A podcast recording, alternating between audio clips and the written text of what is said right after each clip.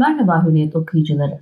Ben Mimar Eda Yürenk Odabaş. Herkes öncelikle kendi evinin mimarıdır. Bunda hemfikiriz. Çünkü o mekanda biz yaşıyoruzdur. Neyi isteyip neyi istemediğimizi elbette biz bileceğiz. Nerede uzun vakitler geçiriyoruz, hangi renk objeleri sevip hangi tarz konseptle bunları evimize yakıştırıyoruz biz biliyoruz.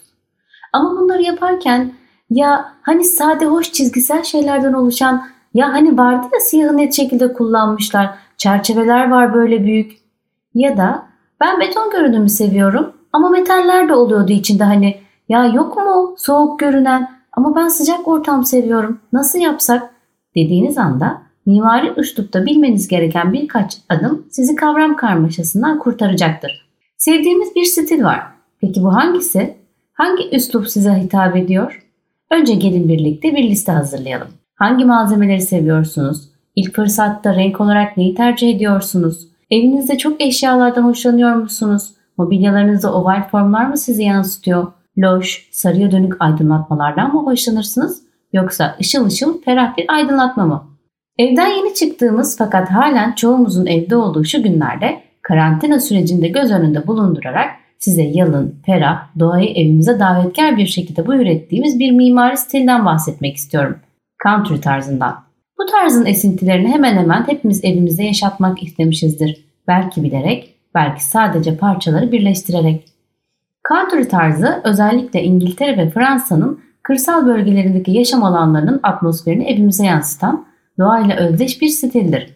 Genellikle ahşap malzemeler, çiçek ve doğayı yansıtan detaylar kullanılır. Eskitme mobilyalarınız varsa onları büyük ekoseli ya da çiçek desenli örtülerle kaplayıp bu tarzı yakalayabilirsiniz. Bu tarz minimal bir yaşamın aksine heybetli bir atmosfere sahiptir. Ekoseli desenler, geniş ebatlı mobilyalar kullanılır. Canlı renklerden uzak, soft ve pastel tonlarla krem rengi, toprak tonları, uçuk mavi, toz pembe ve uçuk turuncular gözlenir. Bu üslupta duvarlar ve tavan açık renk, zemin onlara inat koyu ahşap parkelerle kaplanır. Koyu renkli ahşap parkeler açık tonların yanında mekana sıcaklık hissi getirecektir. Mobilyalarda ise meşe, kayın, ceviz, kestane gibi açık ve orta renkli ahşaplar kullanılırken hasırdan, halattan, ağaçtan tasarlanan sarkıt aydınlatmalar çok sık rastlanır. Bu tarzın olmazsa olmazı bir de şöminedir. Şömine bu stilin güçlendirici bir parçasıdır.